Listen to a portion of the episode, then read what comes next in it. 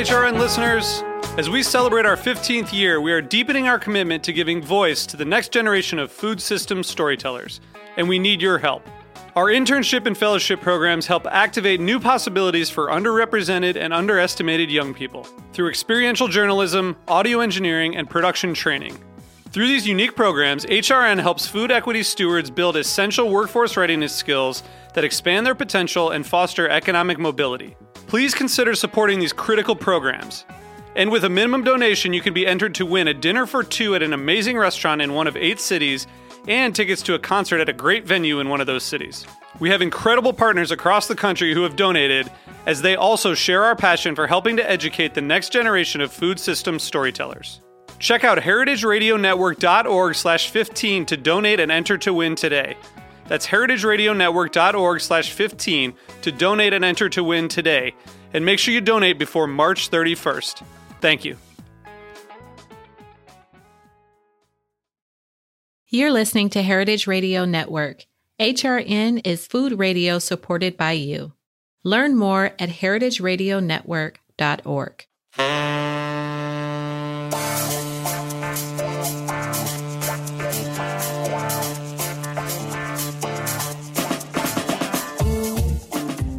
Culture and Flavor is a podcast about food and culture centered in Black and Indigenous foodways, hosted by myself, Zella Palmer, right here in New Orleans, Louisiana. Each episode features high vibrational conversations with cultural bearers, chefs, farmers, scholars, barbecue pitmasters, and more. Where there is flavor, there is history. Join me on Culture and Flavor and all of my guests as we share stories that will have you praise dancing, cooking, conjuring, and inspiring your culinary journey?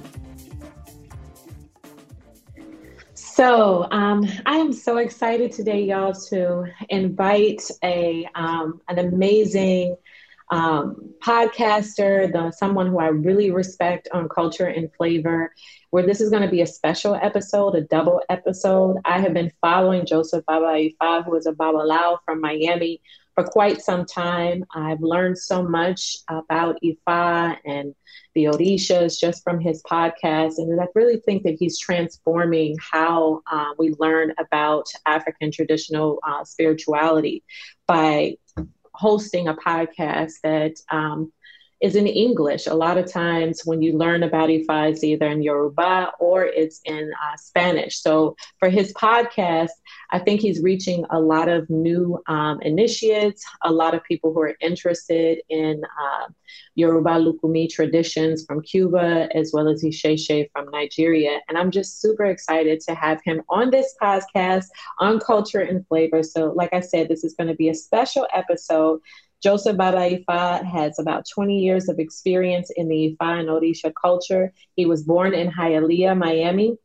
Uh, he is considered to be uh, one of the foremost, um, one of the foremost scholars and one of the foremost um, practitioners of Ifa and Orisha in the United States. He was exposed to Ifa at a very young age, and through countless experiences spans over two decades, Baba has been able to identify key topics that will help you, help us on our Ifa journey. So welcome, welcome to Culture and Flavor. Iboru Iboya Ibosheshe. Thank you so much for such a lovely introduction and having me. And um, my regards to your uh, your viewership on Culture and Flavor. Needless to say, we here on Our Roots are very excited to uh, do this collaboration with you guys and, and touch on some great topics so everybody can benefit. Thank you so much. Thank you so much. So I did have in a previous podcast, um, Madame Barbara Trevigne, who talked a little bit about Vodun and food. We talked a lot about um, Marie Laveau and how she would bring food to uh, you know the prisons and to different people just and then ceremony. And I really wanted to start talking about Ifa and food I see a lot, social media has really, you know, put out a lot of information on ceremonies, on giving food to different orishas. And just even here in New Orleans, I see people all the time, you know, doing ceremonies and bringing food to Congo Square and being in practice. And I wanted to really get into depth about the, the role that food plays in Ifa. And I would love for you to talk about some of the patakis, some of the ebos, some of the adimus that you can possibly share with us that kind of paint a picture on what Ifa is and how food uh, plays an integral role in um, in being a practitioner of Ifa. And what is Ifa? Absolutely. So definitely um, going to be a complex answer there. Um, to begin with, Ifa is a spiritual system or philosophy divination system that comes from West Africa, specifically Nigeria, specifically Yoruba land, you know, spanning from places like Lagos, Oyo, Oshobo, all of the various city states within Nigeria. Ifa is accepted and practiced, and its priests, the Babalawos, are present and revered in all of the city states because each city state um, worships a different Orisha, but there are a couple Orishas that transcend um, location. One of them is Eshu, or Elegua, he's popularly known as now, um, and of course Orunmila. Um, so these are the two Orishas you're going to see all over the place, right? So that's to begin with what Ifa is. When we're talking about how integral food is, food is integral to Ifa the same way it is integral to the body. And to really start to understand how important food is, we have to go back to the Yoruba culture in general. It's based on respect. It's based on courtesies. It's based on a process. You know, you see your elders, you hit the floor in dobale, as it's known, which is basically you prostrating yourself and providing that respect. Then after that, we sit and eat and commune together, where you know, no one gets up from the table until the elder is completely finished, whether that's him eating, telling a story, invoking a verse. It's completely contingent upon him or her, depending on the case, running the table. The table in itself is a deity. When we look at the Odu of Baba Ejiogbe, it speaks of the sacredness of the table, right? Where the table actually went for divination. And it was pretty ironic because the table isn't the modern one that we're used to, the wooden square with the four legs. It's the ate or eni as it's known, which is the etera or the straw mat, right? What ended up happening was is there was a succession of beings and deities who did not perform sacrifice with the mat being one of them where earth didn't perform sacrifice so the mat dominated it. Mat didn't perform sacrifice so food dominated it. Then the king dominated it. Then the crown dominated it and ultimately the only one who performed sacrifice was the fly which is why Ifa says in the Odu of Eyobe, the real king is the fly, because he's the only one that can sit on the head of a king and not get swatted, right? so, just going back to that pataki and seeing how the process elevates and seeing how the hierarchy works, you can only imagine if we're talking about the importance of the people in this process, how the food is going to be offered, right? When we look at even the process of initiating a new babalawo, the monumental moment or public moment is the table, where all of the brothers sit down, everybody is served in order from eldest to youngest with the new initiate. At the very beginning, the apetebi um, provides the food in ceremonial fashion. Each item is sung to, right? And um, we don't move until everybody's done. And then once it's done, the process of ceremonially removing everything, providing the leftovers to an orisha known as Eshu Ayankolo, um, so that we always have a moment to be able to eat and congregate and whatnot.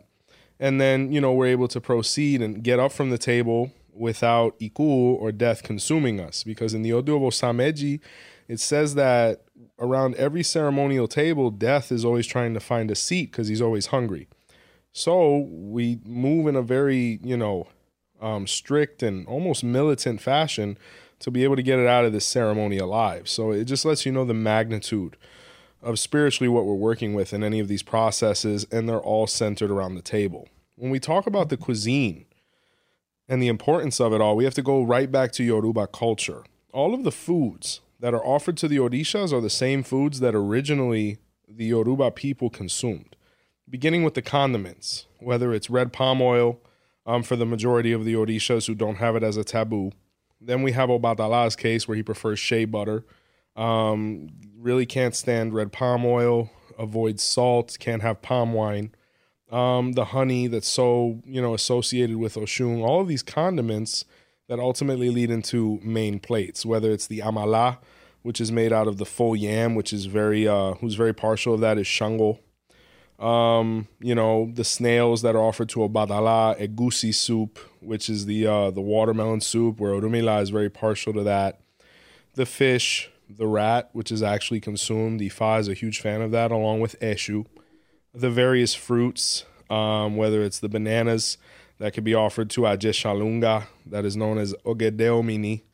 Um, the other, you know, bananas that are offered to Shango, the watermelon to Ogun you begin to realize that all of these things are nothing more than a reflection of the gastronomy that these people have consumed for thousands of years. Where you see a huge change is after the transatlantic um, diaspora occurred, you begin to see the Creole, Spanish influenced um, dishes that are now being served to the Orisha that, in essence, are the same, but definitely have a different flavor. Where maybe in Yoruba land they were offering white yam to Obatala in Cuba, they were offering, um, you know, sweet rice and milk, um, you know, different types of desserts. Um, the Oshin Shin to Oshun changed from, you know, a fritter to an omelet in the New World. So all of them are based in literature and scripture, and all are legitimate, but you're definitely going to notice a difference. Thank you for sharing that. Um, you know, I wanted, I was thinking about some a common saying uh, in African American culture and in other cultures um, I put my foot in it, right? Oh, yeah.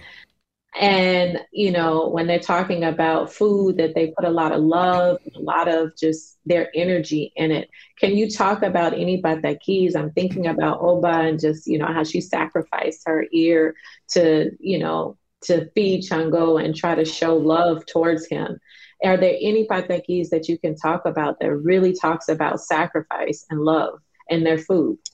Well, I tell you, um, Shango was a very bad boy, and I'm going to talk about the aspects of himself where he actually faced adversity. Because when we talk about Shango, you usually always see him in this exonerated position the king, the dancer, the ladies' man, the drummer, all these different things. He usually doesn't have a bad moment. But when we go to the Odu of Edibere or Odi Ogbe, was where Shango was Obatala's personal chef. And what occurred was is he was so talented at what he did, he would get his job done in half the time as everybody else, and then he'd go party, right? Mm. So the other chefs were very jealous of Shango to, to be able to get half of his results, it would take them twice the time. So they said rather than learning from him because they thought he was arrogant or he was just on point like that, they said, We're going to sabotage him and get rid of him to make us look better. So what they did was Shango would leave all of Obatala's desserts prepared because that was Obatala's thing. Obatala's preferred offering is sugar cane or anything sugar based. You know, that's why he says all of the white powders belong to me, and sugar is definitely one of them. So he would leave Obatala's desserts ready to go, and he would go to the marketplace or do his own thing. So the other chefs, knowing this, went in and put salt in Obatala's desserts. So when Obatala in the evening would have his arroz con leche, as we like to call it, and mm-hmm. um, when he took that first spoon, he was expecting this nice flush of glucose, and he got all of the sodium he could imagine, and he almost died um, mm-hmm. from his high blood pressure. So the next day, when Shango came in, Obatala said, "You're fired." Mm-hmm. Shango was like, "What happened? You know, what? What? You you weren't satisfied with the food? You've always liked it. I didn't change anything." He said, "You put salt in my food. You tried to kill me." He said, "No, no, no. Somebody else must have tampered with my food." And Obatala wasn't trying to hear it, so he kicked him out.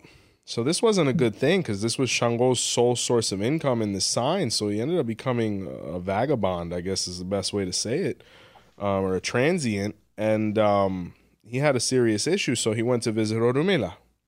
When the Odu of Edibere was revealed, Orunmila told him his biggest mistake was delegation. He could not hmm. delegate certain things. He couldn't put people in a position to destroy him.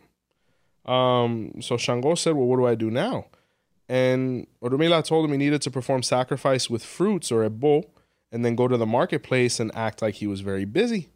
So when he went to the marketplace, um, Obatala was taking a random stroll and he saw his old chef, Shango, running around like a madman buying fruit and selling fruit and just doing a bunch of different things. Obatala went up to him and said, You know, what do you got going on? He said, Obatala, I really don't have time to talk to you. You know, I got clients, I'm doing my thing. You know, I just, you know, whatever happened with us is okay, but I got other things going on. And Obatala quickly realized, he said, a man that works this hard would never sabotage his own work. There has to be something out of the ordinary here. Where Obatala told him, I really never believed that you would hurt me. But you know, so many people spoke against you and you had no evidence to defend yourself. And Shango said, Well, I'll go back if you want me to, but you got to pay me double and you have to fire everybody and I have to pick my own crew. And Obatala said, If you make me the best arroz con leche ever, the job is yours. And Shango put his feet in it. It wasn't just one, it was both. And um, when Obatala consumed it, he said, I can't live without this guy's food. So he went back, he fired everybody, he put Shango as the head of his kitchen. And from then on, Shango learned that even if you are talented, you have to put extra effort in. You have to constantly be honing your craft, refining your craft. He loved Obatala. Obatala was his father. And mm-hmm. um, he would put a lot of effort into it. And um, by nature, the children of Shango are usually excellent um, culinary artists. So that's just one of many examples um, of how cooking really played a role in each of the Orisha's lives. But they they all kind of had a moment where they were preparing something to eat because you know it's the basis of life. But that was Shango's story in Edibere. I'm curious a little bit about just your own upbringing in Miami. You know, um, Hialeah, Miami. You know, and uh, I watched some of your previous podcasts, and you just talking about kind of growing up in that area before, um, you know, gentrification, before it changed um, a lot. You know, I want to, I want to hear more about your own personal food stories and just things that you might have seen when you were younger that also led you to Ifa and eventually become a Babalao. It's interesting because the first, I think, interaction I had with Ifa had to do with food. I, I remember as a young boy, you know, and these aren't always the best things for us from a health standpoint. I think a big traumatic um, experience for me was realizing we're not meant to eat guava pastries every day. We're not meant to drink four matas a day. You know, the pork isn't the best thing for us, but you know, that's our comfort food. That's what resonates with us as far as, you know, the women cooking. And, and we begin to realize that a lot of our gastronomy comes from the oppression we went through as slaves, you know, when mm. we look at what's common, whether it's in the African American culture or, you know, in, in the Cuban American culture, you see the pork is very prevalent um, you know, whether it's collards, whether it's with us, you know, the dirty rice, you know, we were really to, able to turn really the leftovers into the main course, you know. So when you become a little more conscious and you, you try to lead a healthier lifestyle, you realize you can't have that every day. So, but when I was having it every day, you know, in, in the Cuban culture, we like to feed our kids a lot because for some reason we're scared they're going to go hungry at school. Um, every morning, you know, there was a pot of coffee brewing um, coffee is in the Odu Obedi. It's a very big ingredient in Ifa. Um, you know, the pastries, you know, whether it was the, the cheese or the guayaba y queso, the meat pastries. I mean, the Cuban bread back then was amazing because they used to make it with lard.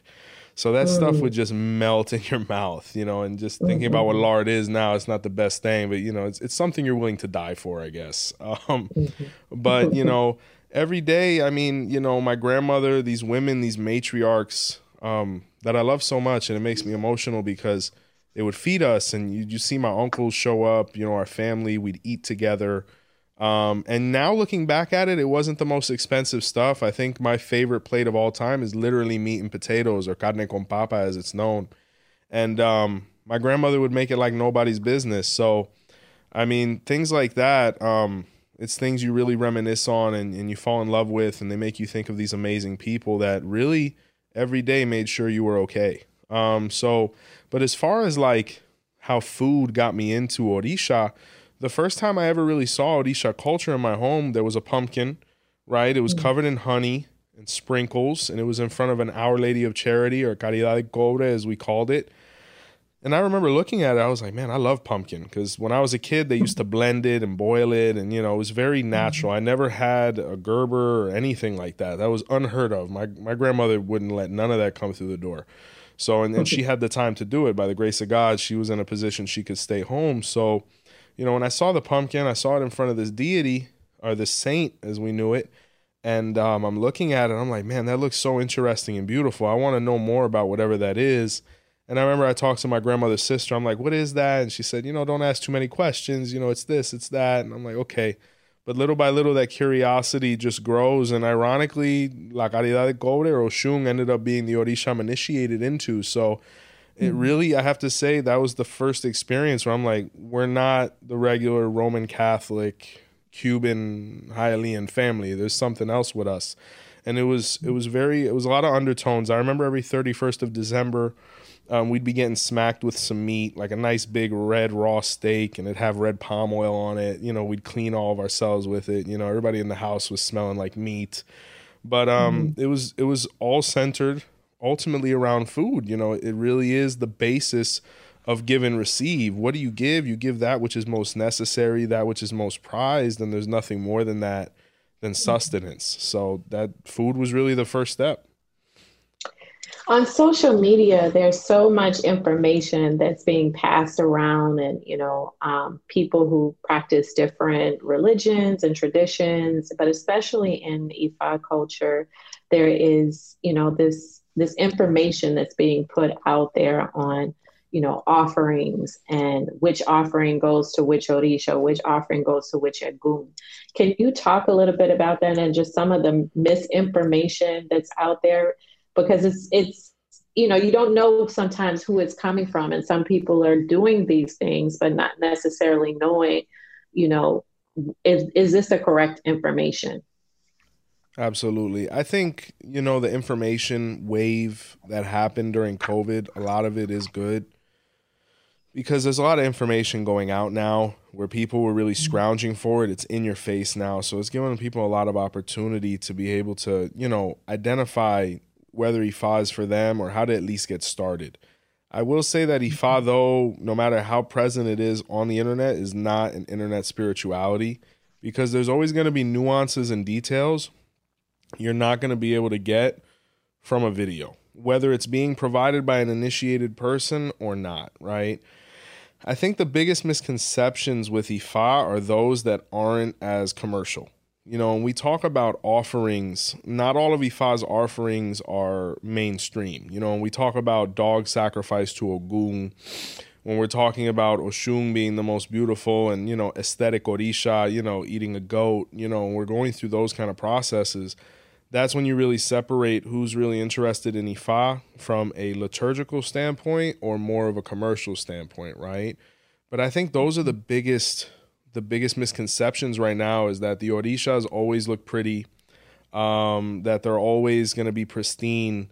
And I think part of that comes from the new world. When you look at the soup tureens and things like that, they're nothing short of beautiful, but the orishas actually live in the first plate ever, which is the igba or the gourd right? And um, sometimes you have to leave an offering on top of an orisha until it rots, and it's it's not mm. pretty, you know, the smell, the this, but you know we're trying to get an actual effect because the orisha eats the energy that the food provides, you know, and and when you even look at feeding the Iyami Osoronga or the witches, you know, when they literally eat the entrails of the animals that are sacrificed you know, these are the things we actually have to do to save our lives. Not everything's a key lime pie, not everything's a pastry, not everything's a beautiful arrangement from edible, you know, arrangements. You know, there's things that are very rustic here, and that's what really gets the results. But I think that's the biggest misconception is the idea that the Orisha's food is always going to look like something on Food Network. It, it's usually not. And, and I think that's something people should have aware before getting in. But, you know, the biggest taboos I've seen are probably the ones with Obatala you know, he does not like salt. He does not like red palm oil. He's able to drink alcohol, but the palm juice or wine known as emu is a definite taboo. Um, this is literally something that could turn someone's life upside down. Another one that we have to be very careful with is uh, black palm kernel oil, also known as adi. This is nefarious for Eshu as well as Orunmila. This was identified in the Odu of Ogunda Tetura for Eshu and for Ogunda Dio for Orunmila, where Adi was his wife and she was unfaithful to him with his brother Ogun. And he ended up marrying her, and Orunmila stayed with Ogun's wife, which was Epo, or the red palm oil. That's why you see Ogun is offered black oils, and Orunmila can never be separated from the red palm oil. So I say those are some of the biggest misconceptions. It's interesting because when you kind of look at um, even just the misconceptions about red palm oil, like it's fatty. And it was told, you know, in, in the Western society, oh, don't, you know, don't eat red palm oil. It's going to make it has too much saturated fat or it's not good for you.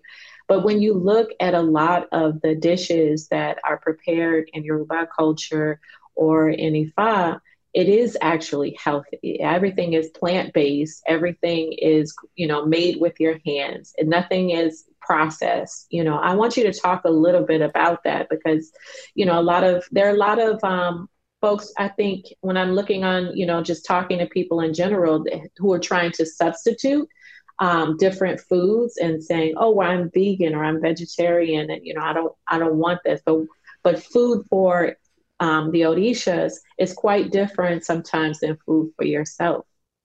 Absolutely. I mean, if you look at the characteristic of being divine, um, those things don't affect you, you know.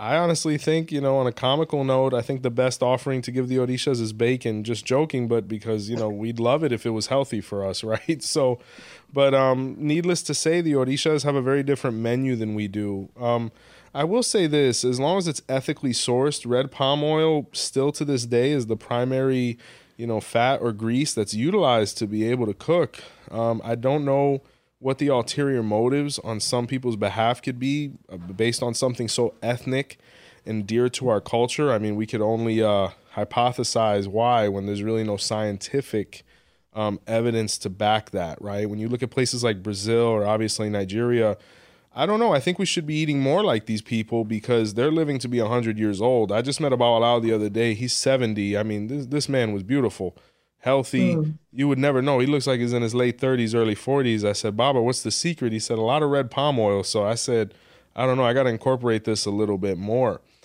But when we talk about substitutions, substitutions are legitimate when they're necessary. But we're in a stage now where we're trying to accommodate Ifa to the masses when in reality, Ifa is very thorough in that regard where it needs no augmentation. There is no such thing as vegan Ifa. There is no way that someone could practice this spirituality and not at some point sacrifice or have an animal sacrificed on their behalf. There's no way around mm-hmm. this because the same way that Osalafo says, no child can be born without blood on his body. It's the same thing with Ifa and Orisha. There is no way around these things. Now, of course, you do it ethically, you do it humanely with respect because a bad sacrifice can cost you your life, which is what my godfather told me in the beginning. Because when you know when you're young, you know it's a very a masculine position. It's a very influential position. He who's carrying out the sacrifice, whether it's in Islam, whether it's in Judaism, whether it's in Ifa, this is a very important position and to be able to garner that respect from the elders to gain that liberty to be able to function at will you had to have a certain level of maturity so there is no way around this unfortunately but you know our theological process explains that the animals that are ultimately sacrificed to ifa have to go mm-hmm. through this process to move up the spiritual ladder to deserve to be a human again because it says that they did heinous things in the past life. So they have to go through this uncomfortable transition to be able to relinquish that spirit and be recycled back into the grand spectrum to ultimately be born as humans once more. Um, but as far as substitutions, there's certain things we can't get around. I mean, in ideal circumstances, but are there are other substitutions that really save the religion. For example, in Africa, they use the obiabata, in Cuba, this crop really didn't give, so we use the coconut. You know, I've even spoken to traditional priests where there's no obi over there sometimes. They'll use an orange or they'll use anything that has a front and back face to be able to divine. Because at the end of the day, we're just trying to see if the the the nature is balanced at that moment based on what we're doing. So some substitutions save, but others deteriorate. Mm. Can you also talk a little bit about syncretism? You know, because I noticed that a lot of people turn their nose up to Ifa sometimes because of the sacrifices, because the blood sacrifices. And when you look at, um, you know, more Western religions today, like going through communion, you know, you have to drink the grape juice and the little, you know, the wafer, but that's it. You know, it doesn't go past that. And for those who have not been exposed to, you know, killing a live chicken or, you know, or actual, you know, your hands getting dirty and um, and being connected with, you know, the animals and plants of our world, you know, it's it's it's kind of takes them aback. Can you talk a little bit about syncretism with other religions as well? Well, I tell you, you know, I was I guess apart from Ifa, I was born Catholic, right? So their ceremonial process, I I commend it. You know, it has a lot of theory behind it, and I respect it. Um, you know, but regardless of which, once again, it's very difficult to substitute the blood of a live animal. It's very difficult to substitute the the muscle and and meat that's harvested to be able to make these ceremonies possible. I mean, for the longest time, I remember the elders used to say the most important part of the ceremony is eating the animal that we sacrifice. You know, so and and once again, not to d- differ too much, but when you look at a wafer and you look at grape juice and it's gone through you know a ceremonial process thus converting itself into the body and blood of christ as they say you know when you get to africa and when you look at okay we just sacrificed this ram take a bite you know here's the blood you know all these different things it's definitely a much more humbling experience. And that's what ifa is meant to do is humble. You know humble yourself before the animal that we just sacrificed you know and his loss you know his memory uh, the fact that he gave so much to allow you to continue to be here. I, I think, especially with my children, I want them to go through the more rustic process because they need to understand life is much more than, you know, the random wafer, possibly. Mm-hmm. And, you know, I think in essence, they are both the same in theory. But I tell you, there's a much different effect when you see an animal transition, when you have to you know clean up after it after it's discharged like all of these you know things that are not pretty i think it humbles you and it creates a respect upon which ifan orisha culture is founded um, syncretism it's something that i think was necessary to be able to survive i mean when you have our ancestors being oppressed and killed um, for not assimilating a new spiritual system that was as foreign to them as can be um, this was nothing short of traumatic, uh, a trauma that we still deal with till this day. Um, is it necessary at this point? Is a St. Lazarus statue necessary or a St. Barbara statue? No, it is not. Um, because Ifan Orisha was around far before any of those archetypes were identified. Why does someone such as myself still incorporate them without interrupting their Ifa practice? Because it's what I grew up seeing. I think it's it's mm-hmm. ironic that the first step towards Ifa mentally for me was a statue of Our Lady of Charity. So, mind you, it doesn't play any ceremonial role whatsoever, but it makes me happy and it makes me comfortable and it's cultural. And um, for those that have gone through that ceremonial process with us, you don't hear a Spanish, English, or non Yoruba word until it's time to actually talk to you about your sign so you understand what's being said to you. Everything is it's as authentic as it gets on this side of the Atlantic Ocean. So, I also wanted to talk a little bit about just differences um, in opinion and beliefs. And you, as a Babalawo, would love, you know, just your thoughts on this. Um, I think Cuban culture and Cubans migrating to the diaspora, bringing um, Yoruba Lukumi practices, has really opened up. Um, you know, other uh, cultures to learn more about Ifa or get initiated. But yet in Nigeria, places like Nigeria, um, you know, it's still some uh, really look down upon it. I think I remember seeing recently Kehlani had a song called uh, um, Altar, and she posted on our Instagram page. And it was really interesting, just some of the comments of people who don't necessarily understand what Ifa is or those who do um, in Nigeria, but yet, you know, it isn't something that they want to partake in and they look at it as juju or things of that nature. But yet in Cuba, it's open, it's unapologetic. In Brazil and Bahia, it's open and unapologetic. And really in the United States, it's growing. Um, and I would love to hear your opinion on that. Well, I will say this Africa is the motherland I love all of our Isheshe brothers and sisters. I think their practice is beautiful, um, obviously authentic, obviously entrenched in so much tradition, is what Isheshe denotes by way of word. But um, the Ifa that has spread globally is the Afro Cuban Ifa. And it was mm-hmm. under circumstances that were oh so painful. Um, had it not been for the slave trade, you know, Ifa would have never made it out of Africa, presumably. You know, it was through this uh, horrible process that we were able to migrate, and we migrated to Cuba. This was in the Odu of Obeche. It speaks of the uh, this process as well as Ogunda Dadura. And once we arrive in Cuba, after going through it for a good 400 years, communism takes over. The Mariel happens, 1980. And just like that, we are spread across the world where practitioners ended up in the United States or in Europe or in Arabia or wherever it may be. It was through these processes that Olodumare saw fit that the Ifa that would expand throughout the world and be the most practiced till this day is Afro-Cuban Lukumi Ifa. So as painful as it was, and, and unfortunately divine processes have to be sought out pain, painfully or, or taken about painfully, it is the one that ultimately was spread and has ultimately been the reason why people have gone back to Isheshe. Because a lot of the people who practice Isheshe at one point practiced Lukumi Ifa, right?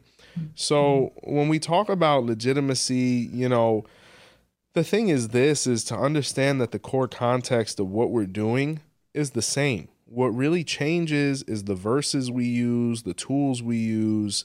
I mean, for any Ifa practitioner, Isheshe or Lukumi, to speak negatively or frown upon anything that is Ifa centric, no matter whether it's in Brazil, Cuba, Lagos, what have you, is nothing short of, of sad. Because the more we have this inter family uh, dispute, the more divided we're going to be and the weaker we're going to be, which is really what's keeping us from being a recognized world religion. Ifa is a world religion already, but we are not recognized because we don't unify.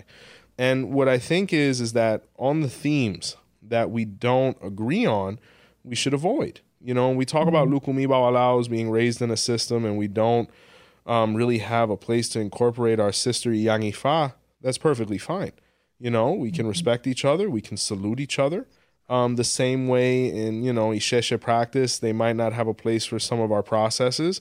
That's perfectly fine, but we have to both recognize that each of us are basing ourselves off of literature. The real issue is, you know, our literature looks a little bit different, but the idea that our ancestors didn't take some things from Africa that are no longer there is erroneous, because you had whole clans that were literally transported from one continent to the next. And then when you look at Afro-Cuban Lukumi Fa, and the influence it has from the land of Benin, where the original practitioners of Vodun or Fa, the Bokonons, you know, I mean, it's it's understandable why we don't look exactly how they do in Ife. You know, there have been anthropological studies and research investigations done to show how much that clan influenced us and why our tradition is beautiful. And there's no reason to really augment it, but we can always go back home and incorporate things that we might be missing but also there's things we can offer to Africa as well. I think that's the saddest thing is that, you know, the idea that Lukumi has nothing to offer, especially when it's the one that has offered to the rest of the world. Mm. Thank you for sharing that. And I'm just thinking also just about how culture spreads, how material culture spreads. Um, in La Habana, in Cuba, you know, they have um, a huge botanica that El Chino runs, right? And then in the United States, we have um, so many botanicas. I remember growing up, um, I grew up in Chicago, and there was a botanica in Humboldt Park in a Paseo Boricua. And, wow. you know, that um, just having so, those kind of botanicas in each city, I think created a curiosity for even those who didn't necessarily grow up in Latino culture. Um, but now you're seeing like people make huge profits making candles, you know, doing all kinds of things. And I know that you own a botanica as well, you know, and what fascinates me about, you know, being a practitioner of Ifa is the simple, the, you use simple ingredients a lot of times for them to do ebos or different, you know, things that, uh, offerings that you're doing, but yet it's become a money maker. Can you talk a little bit about that? Absolutely. And, you know, my regards to Humboldt Park. Talk about a storied and historical um, place. You know, I've met a lot of brothers from over there and um, really a lot of culture over there and a lot of history. So, you know, regards to there. Um, how do I feel about it? it? You know, I'm very happy that people are finding a way to provide for themselves and provide to our community by having these ingredients within uh, a URL's reach, right? Um, there's nothing nothing short of beautiful, you know, a beautiful expression of capitalism there. You know, we need more candles, we need more botanicas, we need all these things. The most important thing is ethics, and the most important thing is protecting yourself. Um, depending on whatever spiritual tradition you're focusing on, you want to make sure you're initiated it in it because you don't want to ever seem disingenuous. I mean, I've been to certain botanicas where you know you see throngs of initiated people and uh, the owner practices a completely different spirituality which technically there's nothing wrong with that but you can see how you know someone can find that disingenuous you know when we look at the Odu of Otura Irete it says to have a botanica that sells ifa and orisha products the person has to and must be initiated within ifa and orisha right to be able to provide ashe to the ingredients that you're selling just by your presence, just by your preparation. Um, so there's that. And then when we look at the simplicity of ingredients, you know, it's just a, a reminder that Ifa was here in the beginning. What was here in the beginning? Salt, red palm oil from the palm tree, um, uh, guinea pepper, you know, alligator pepper, um, these base palm juice, you know, these basic ingredients are a confirmation that Ifa was there in the beginning when all of these things first manifested within life. They're all within the scriptures of Ifa. There's not one ingredient within any dish of Ifa or used in any ceremony of Ifa that isn't in original Ifa literature um, that corroborates it. So I, I think that's what really um, pays homage to the to the originality of it all and, and how it was there in the beginning and how effective it is because there's energy and spirituality within each of these things I've mentioned. I remember you also talking about uh, with your mom actually, and talking about the role that women play in Ifa, and you know the role that Apetebis play. Play. I would love for you just to expound upon that and just you know just the role that they play in preparing the table after a ceremony. The Apetebi is the most important character in the whole religion in my in my opinion, when we talk about role, right within any ceremony, um, it's also one of trust. You can never have an apete you don't trust. You know, when we look at the Odu of Oberosum, which speaks of when an Ifa ceremony was going to take place, and some of the brother Babalawos were actually jealous of Oberosum because he was prosperous and was initiating a lot of people and he had a lot of influence. They actually um, tried to poison him or stick a nail in his fish, right? The, his wife, the Apetebi, who was serving the table, who some people say was Oshun, saw this act of treachery. And before he was going to eat the head of the fish, which belongs to the elder, um, you know, she warned him and told him. And she saved his life. And he said, from this day forward, nothing. They had like a potluck situation. They said, nothing will ever be served here if it isn't prepared by the Apetebi or served by the Apetebi of the house. So, you know eh, the thing is is the most important thing is education you know when we look at the role of the apetebi if you just see a woman serving a table they're like man it's a little misogynist a little chauvinistic you know? I mean can she do something else? But when you look at the history of the inauguration of that position she really was the lifeblood behind the whole ceremony. We, we can't finish. I mean i, I look at my wife um, you know when i'm going through um, the hand of IFA processes or my IFA processes, there's a whole nother department that's functioning besides what's going on in the room. To be honest with you, the easiest part is the part in the room. You know, when you're preparing food, which is arduous, it is definitely a passion of pain and love. You, you begin to realize, you know, the people outside, the, the the the warriors of the kitchen, as I like to say, they're, they're on a whole nother rank than us. You know, the people mm-hmm. taking out aches, the people processing the animals, the people like it's it's a it's a circus out there um, where I find you know my serenity on the other side of the curtain. Some people perform wonderfully there, like, it, and I'll make another mention to a gentleman right now. My god, my godson Travis has become a fabulous alache. You know, I've never seen this guy sweat. You know, and I'm over here. I'm coming out the room. I'm drenched, and I'm just looking at him. You know, he's like making his own, like he's pounding out the garlic, and he's making his own sofrito, and he's and I'm looking at him. I'm like, bro, you're over 100 degree uh, stovetops. You don't sweat. He's like, no, padrino, you know. I'm the way you are in the room. I said I need to learn how to move like you because you don't you don't perspire, you know. So the role is as important as it is, whether the it's the apetebi or the alache, who is the ceremonial cook. Ala means owner or he who covers or owns. Um, and ashe refers to the ceremonial parts that are put in front of the orisha to be able to realize an ita, to realize a divine com- conversation. The Odu Okanameji says the orisha must be fed um, to be able to speak. No one wants to talk when they're hungry. It's because there's you know there's energy within us that needs to be satisfied by way of this food. So you know it's it's really the most important part of the ceremony, the back of the house, as I like to say. You know, going back to my serving days. Mm, and when within those ceremonies, as well as you know, in other um, other parts of practicing Ifa, there's also a role that plants play. Can you talk a little bit about plants and any patakis that you perhaps uh, want to share about, you know, the sacredness and medicinal purposes and spiritual purposes of plants? Yeah, I have a great one. Um, well, to be honest with you, plants were the original food. I mean, before we became hunters, we were gatherers, right? We were people of agriculture. So whatever you deserved is what you were able to receive from the earth, right? Um, there's a pataki in the Odu of Otura Irete, which is my sign backwards, or the Omoia, where Olofin um, became sick, the governor, however you want to interpret him. And everybody came to uh, to try to feed him, help him, cure him, the doctors, etc. And he was basically paralyzed in his uh, in his bed Orunmila was on a pilgrimage, um, you know, to be able to figure out said issue. And what he did was is he performed divination where the Odu Oturatiyu was revealed, where Ifa said he needed to perform sacrifice to Eshu in the garbage, right?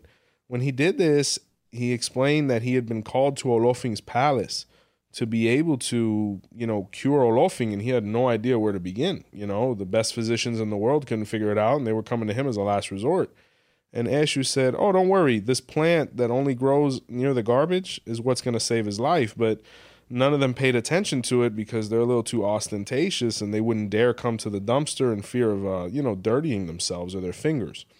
So Rumila took the herb, which was unspecified in the uh, in the story, and he made his way into Olofin's bed bedchamber, you know, uh, under the, the darkness of night in secret, and he fed it to him with a soup made from hens right? And um, when Olofin ate it, he immediately jumped up and felt amazing. He said, Who are you and what have you done? He said, I'm Orunmila. I've been contracted to save you, and I was able to do it by way of this plant. Um, so, you know, I'm happy you're feeling better. And Olofin made him his personal advisor. Orunmila repaid Eshu by bringing him with him as well to be able to always receive his advice and counsel. But it's a perfect example of, you know, when we look at modern mes- medicine, right? Allopathic medicine. It's it's very pharmaceutically based. Um, you know, Steve Jobs had a very impactful quote where he said, "Eat your food as medicine. If not, you're going to be eating your medicine as food." We need to go back to the basics. We need to go back to our roots. You know, not to not to you know put put a pun there, right? But you know, the basis of all medicine comes from these plants, comes from Osain, comes from the knowledge the ancestral knowledge that over thousands of years and a lot of you know hiccups we've been able to identify the positive qualities from each of them. And that's why ifa is so incredible because i could be a Babalawo and maybe my training is within direction of ceremony in my case. But you have other brothers who just dedicate their whole life and uh, career to understanding plants experimenting with plants. And it's definitely not one that's wasted because it's it's over there in nigeria you know the holistic medicine is on par with the allopathic, and the doctor works in conjunction with uh, the Babalawo. And in Cuba, you see that a lot of that too, because a lot of the brothers are Babalawos as well. If things don't go well in the hospital, they'll be like, "Go see my godfather." And sometimes you can get a resolution with something as simple as, you know, I don't know, a spinach. You know. Mm. And I'm just thinking also just about um, just you know political moments in history when you look at like the Haitian Revolution, God New bless, Orleans yeah. culture would not be what it is today if the Haitian Revolution would have happened, right? And you know, and the fact that Haiti is constantly punished for that action and for also, you know, this mysticism or this fear of Vodun.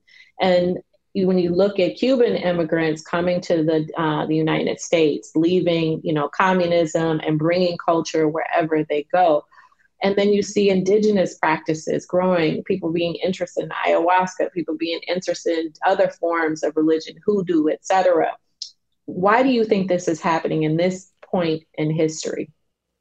Well, I, I actually uh, I want to make a quick note before I delve into my ancestor about um the Haitian Revolution. You know that action um, of Toussaint Louverture and a couple of the other names, unfortunately I can't recall right now, was the single greatest achievement for all Afro Caribbean people. Mm-hmm. You know, when you look at Voodoo, Um, when you look at Haiti, I'm, I'm from a, I'm from Hialeah, but you know I was always back and forth between Hialeah and Opa-locka, so very high Haitian population. I was raised with a lot of them and um, beautiful people, and they provided a glimpse of hope and um, triumph in you know to all of us, you know, of what we could achieve. So, you know, grace be upon those men um, and women. Um, but I think what's happening now is that people are looking for answers. People are scared. Um, COVID opened a lot of eyes, shut a lot of eyes, and people don't want to take the grain of salt that's on the cracker anymore. People want to find their own answers. People want to take control. People want to go back to their roots. They don't want to be caught off guard again. And you begin to realize that which is popular and that which is mainstream is only trying to spoon feed what's been given to us up until this point, which people are not having. You know, they're adverse to it. So where are they finding their ancestors? Where are they finding their answers? In their ancestral beliefs, within hoodoo, within Ifa, within Vodun, all of these things, because they they they realize that now, how did we survive all these thousands of years before Walgreens was here? And That's a good one. it's scary. It's scary to think, you know, because the human being is an interesting creature because we are the most we are the laziest. You know, we're looking for somebody to provide us the answer so we don't have to think. We don't want to go out and, and, and plant a potato and, and water it until it grows into another one. Ifa says mm-hmm. now we're in a stage where there's no other way. You know, I, I we're looking at a stage now my wife comes to me the other day. She's like, you know, they don't even have to serve real chicken at, at the restaurants anymore. I said, you know, where are we going to end up now? You know, so people don't want that we, we want what's authentic. We want what's going to give us results. And, you know, we have to look at what was here before the industrial revolution and what was here before modern man. And it was Ifa and all these other uh, traditions, you know. Mm. I just want to thank you personally for your podcast, Our Roots. Um, for my listeners that are listening, I mean, I think you can learn so much from Our Roots podcast. And what Joseph Baba Ifa is doing is um, transformative and just really putting out some really important information and you know, just edu- the educational part of it and how cool and smooth he is, him and his wife. I just, um, I really admire it. Um, and so I just want to encourage my, my listeners at Culture and Flavor to check out his podcast. And I thank you so much for being on Culture and Flavor and, you know, doing this double episode for our Roots podcast. I mean, that's, that's, it's such an honor. I'm, I'm fangirling. I tell you, we reciprocate all the accolades as well. We love what you're doing over there. You know, being you. real foodies. You know, my Instagram is three things: me acting like I'm trying to work out, Ifa, a cigar, a cigar, and uh, you know, food. Right. So, yes. um, you know, I give all accolades to my wife. You know, the the channel is really her child. Um, I just mm-hmm. show up and go to work, but she's the real brains. You know, gentlemen such as Phil and his organization, they've uh, facilitated things wonderfully for us. And, you know, to your viewers as well as mine, um, study, um, get around good people, listen to valid information through verified people, and you'll begin to realize that Ifa can provide solutions where um, nowhere no one else can. So I, I think that's where the mm-hmm. real the real benefit is going to come from. Mm. And you are always welcome to come and visit New Orleans, you and your wife and your family. So just wanted to put that out there. I can't wait. Oysters. That's what we want to get. Oysters. Yes, char grilled oysters. Some gumbo, some dirty rice, yes. man. That's what I'm all about. You got it. all right. Thank you so much for joining Culture and Flavor. God bless you, Zella. Thank you guys. God bless you.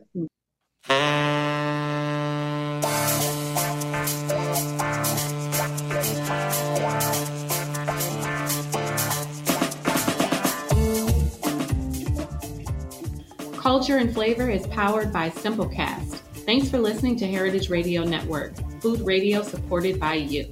Keep in touch at heritageradionetwork.org slash subscribe.